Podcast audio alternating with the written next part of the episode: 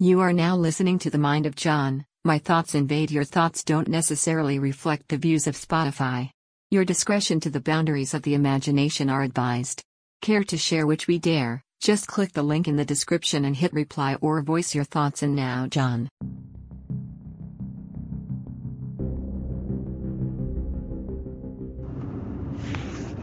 Hey guys, These of John podcast. My name is John. This is episode number six. Today's podcast is brought to you, of course, by Anchor, which is the way that this is actually being made possible. Currently being distributed across Spotify, and now it's been released to all podcast systems. So if you're joining us for the very first time, there are multiple episodes you can choose from to listen. You can easily participate by going to xanis.me Again, that's xanis.me. Simply click the link to send us voicemail or click on the top of the page and click on the word topic to pick from the podcast you wish to reply to, and you might find that your next response is added into your next cast. Simple and easy. Welcome. Today's episode is basically going to be labeled Daily Driver. Daily Driver falls into a device that you use on a day to day basis. It could be from your phone your computer and or desktop. Most of us use day-to-day activities such as our cell phones because it's something that we have with us at all given times throughout the day. Cell phones become portable computers because they could do just about everything and more. In most cases, process information maybe even faster than your standard computer. So a lot has completely changed for that together. I started with an LG K51 but my named his Android known as a Motorola X, which has a stylus built right into it. It's a nice phone, it's very fast, meets general needs, has a lot of sufficient memory. I mainly use it for all my uh, creations, which I use here on uh, Xanis.me, but also on TikTok slash YouTube, using a product called Plotagon. It currently is only designed to work on Android and, of course, uh, iOS. And because of those limitations, the only way to use it on, say, a computer, such as a Linux based system, is the ability to share the screen in debug mode of USB and basically control everything on my machine. So, as you probably have guessed, no, not using Windows 10. My computer, which was granted to me by my family, is a Lenovo ThinkPad. It's an older model, but it does the job right. When it came and arrived, it was running Windows 10, which it started was not really a huge fan of because a lot of us were forced from Windows 7 to 10 without consent. A lot of us were forced to update that, you know, feeling stayed with me for a long time. And when Windows 11 came out, I realized I was in trouble because my machine would not handle the needs of 11. Even though it has TPM capabilities built on board, it is using a much older model based on those designs. Anyways, so where we come to this point I decided early on that I wasn't going to stick around with Windows. I needed something that was more trusting, flowing, faster, less heavy on resources. So the magic response was Linux. Of course, the trick was going from a Windows based system to, to Linux, what was the best distro for me? Now, with limited RAM, obviously I don't need a lot of flash activities. So I started off with Fedora Fedora is a wonderful product. It, of course, was easy to use, and at first it was my go to choice because of my ongoing needs. But I quickly found out along the way that periodic use it did lock up time to time and freeze. Um, that became problematic. So I was like, well, I guess I'm not using Fedora. So then I gave Pop! OS a shot. Strangely enough, Pop! OS was a perfect matchup for me. I no longer locked up. The Intel video driver known as Intel uh, graphics on board was more accepting of Pop! OS. And of course, once you get the hang of sudo commands, apt allows you to acquire apps in a very fashionable uh, manner. And of course, you have the uh, two main stores, which is easy to much learn along the way. Flatpaks are what are built in directly into Pop! OS, but you could also take advantage of Canonical's uh, Snapped SNA, SNAPD. Using this, you're able to easily install applications. in both ways, the GUI that's on board inside the Pop! OS store basically is imitating what Flatpak does. It is pulling the install from that secure source and safely installing it into your distro. We'll be right back in just a moment.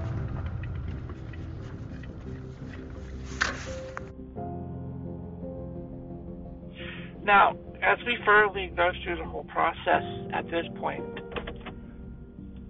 there are a variety of ways that you can make your ongoing applications work. Now, through the magic of companies like Steam, they were able to come up with a process that allowed Windows applications for games even to operate almost smoother than Windows itself using an open source process of video drivers, Vulkan being one of them.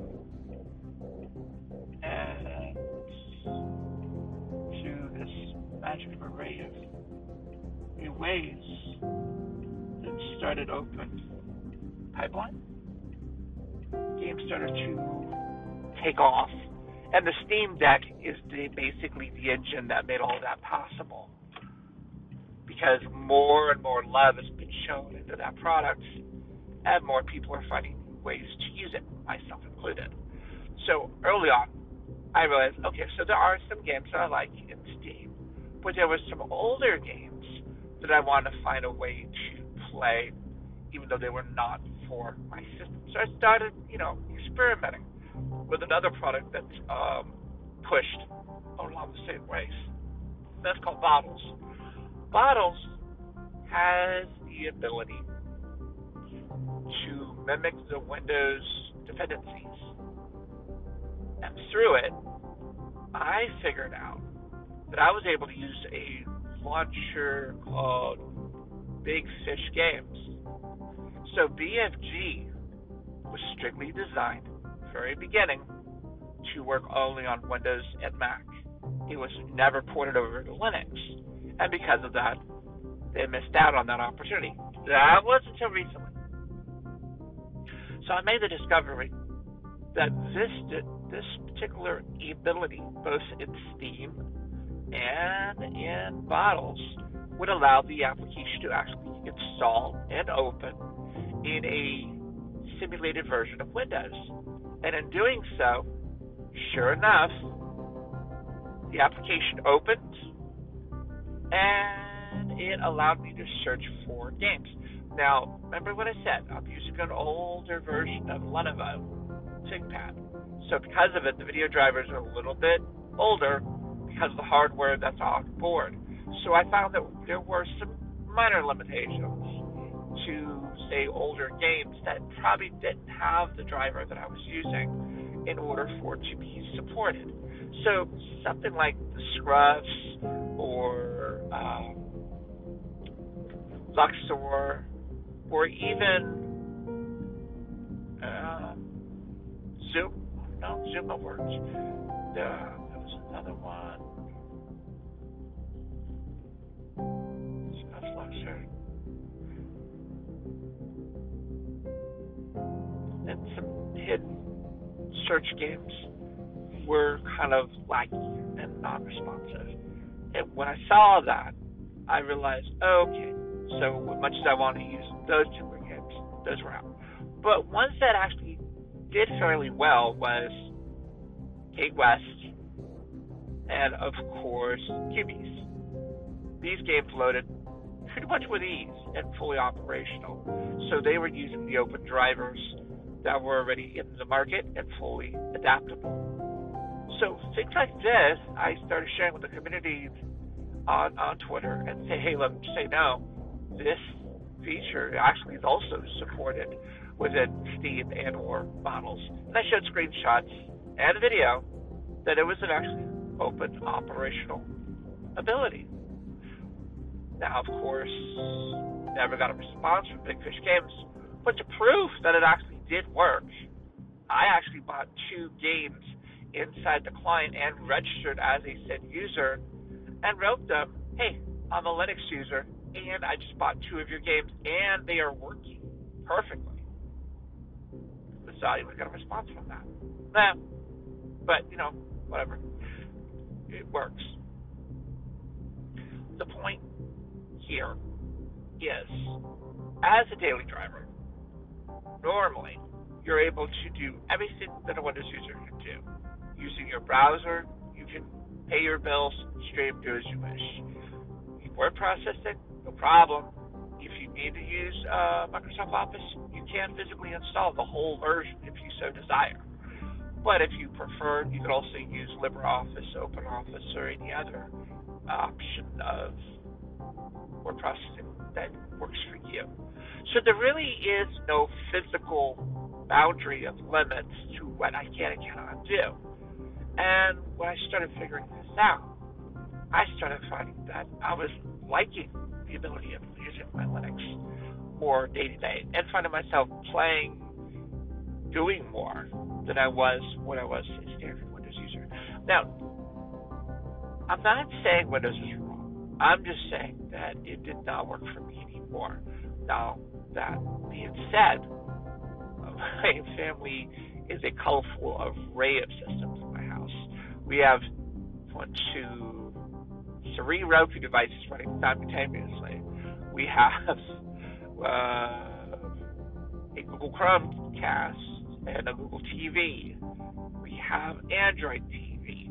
We have one, two, two Apple products, which includes a uh, MacBook, uh, an iPhone, and I believe even an iPad Mini, which I think has been abandoned because it's too out of date, and even Apple doesn't want to support it at this point in time.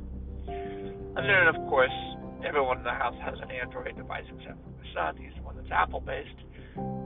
That would be Ethan. He's the one that actually started the podcast. And of course, that also means that there are one, two, three Windows devices that are running Windows 10 and one touchscreen HP that is running Windows 11. So, as I said, wide variety. And then, of course, two devices are currently running Pop OS, mine and my son's uh, notebook. He wanted to put Mac OS on it, but it was non-responsive to the image. Even under Hackintosh, that was it.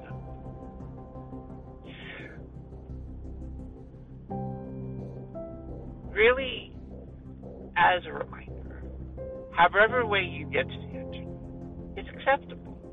It's all basically the same process.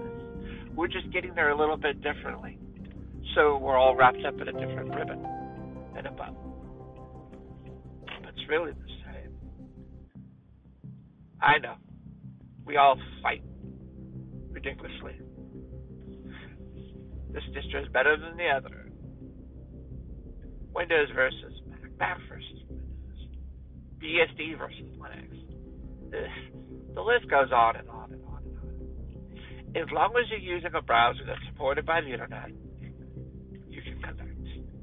As long as you're using some kind of word processor that's compatible with the other due to its openness, we're able to share compatibility mode. This goes on. So it's a matter of time before people accept what you use, or it just starts more questions. As I said, my daily driver is Pop OS on my ThinkPad. It works for me. And it's something exciting and easy to adapt, something new to learn every day.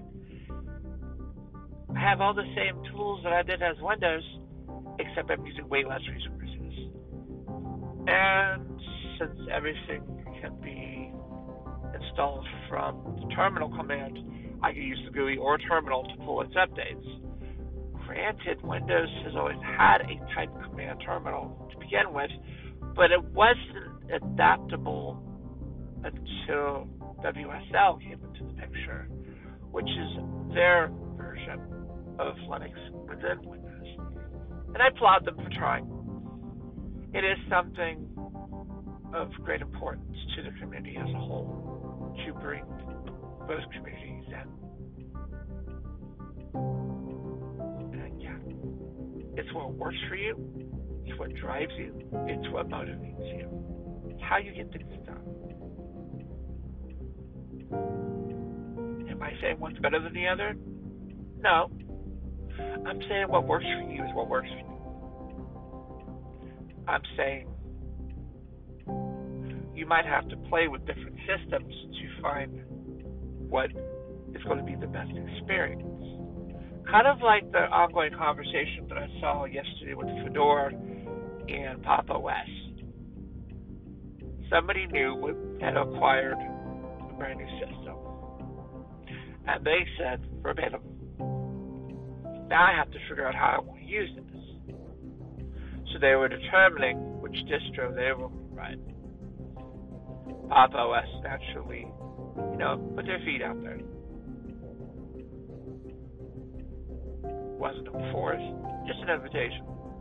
And then Fedora shortly thereafter put out their feed, indicating, well, we know what we would choose. But of course, is completely your decision. And maybe you want to, you know, try around, which we call distro hopping, until you find the right match. There is a wide variety of distros to pick from. And you could start with one to test the ground to see which one is yours. And then, of course, if you want to safely test additional ones, if you don't want to, you know, hard install it, then you could just use the ability of virtual. And virtual can be done seamless. Now, I, of course, will remind you the same thing I had to learn. Even though you're using virtual to install an operating system or an ability, do remember you are using those resources to make that possible, including hardware, drive space. I forgot that. I'm like, but it's not fully installed. I'm only using a little bit. Yeah, but you allocated the resource for the application to operate on. And as a rule of thumb, don't use more resources than you have currently available to your own system. Otherwise, there will be a sense of instability to both setups, which gives you a negative experience. So there you have it. Find something that works for you and make it work. Simple, easy. And don't be afraid to try it. Just, you know, make sure that if you're bouncing around and you decide to F disk or delete the partition, please make sure you backed up your work. Because unless your cloud store everything of importance, this could be a make it or break it moment for you you, which could be detrimental to your well-being, especially say if that's your wife's machine, your spouse's, and you borrow it to play, and you wipe something out critical, you might find yourself being on a couch longer than you anticipated. I learned early on family computer was practically off limits. That if I was to do such a thing, virtual was my only way to go. That way I could never do harm. But I made it a solemn oath to myself. Hey, you know what? Once I actually acquire my own computer, I'm blowing this thing away, loading straight to Linux. And that's exactly what I did. I hope you learned a couple things along the way. Again, the system that I'm using is called Pop OS. It's easy to locate online through your favorite search engines. Uh, you can, of course, take full advantage of Fedora projects. And if you need some additional tips and ideas, simply type in the word Linux distros. And there is a variety of websites that you can navigate through to see some screenshots to find the right ISO for you. If you'd like to know more, naturally you can go to linux.com and they'll put you in the right direction.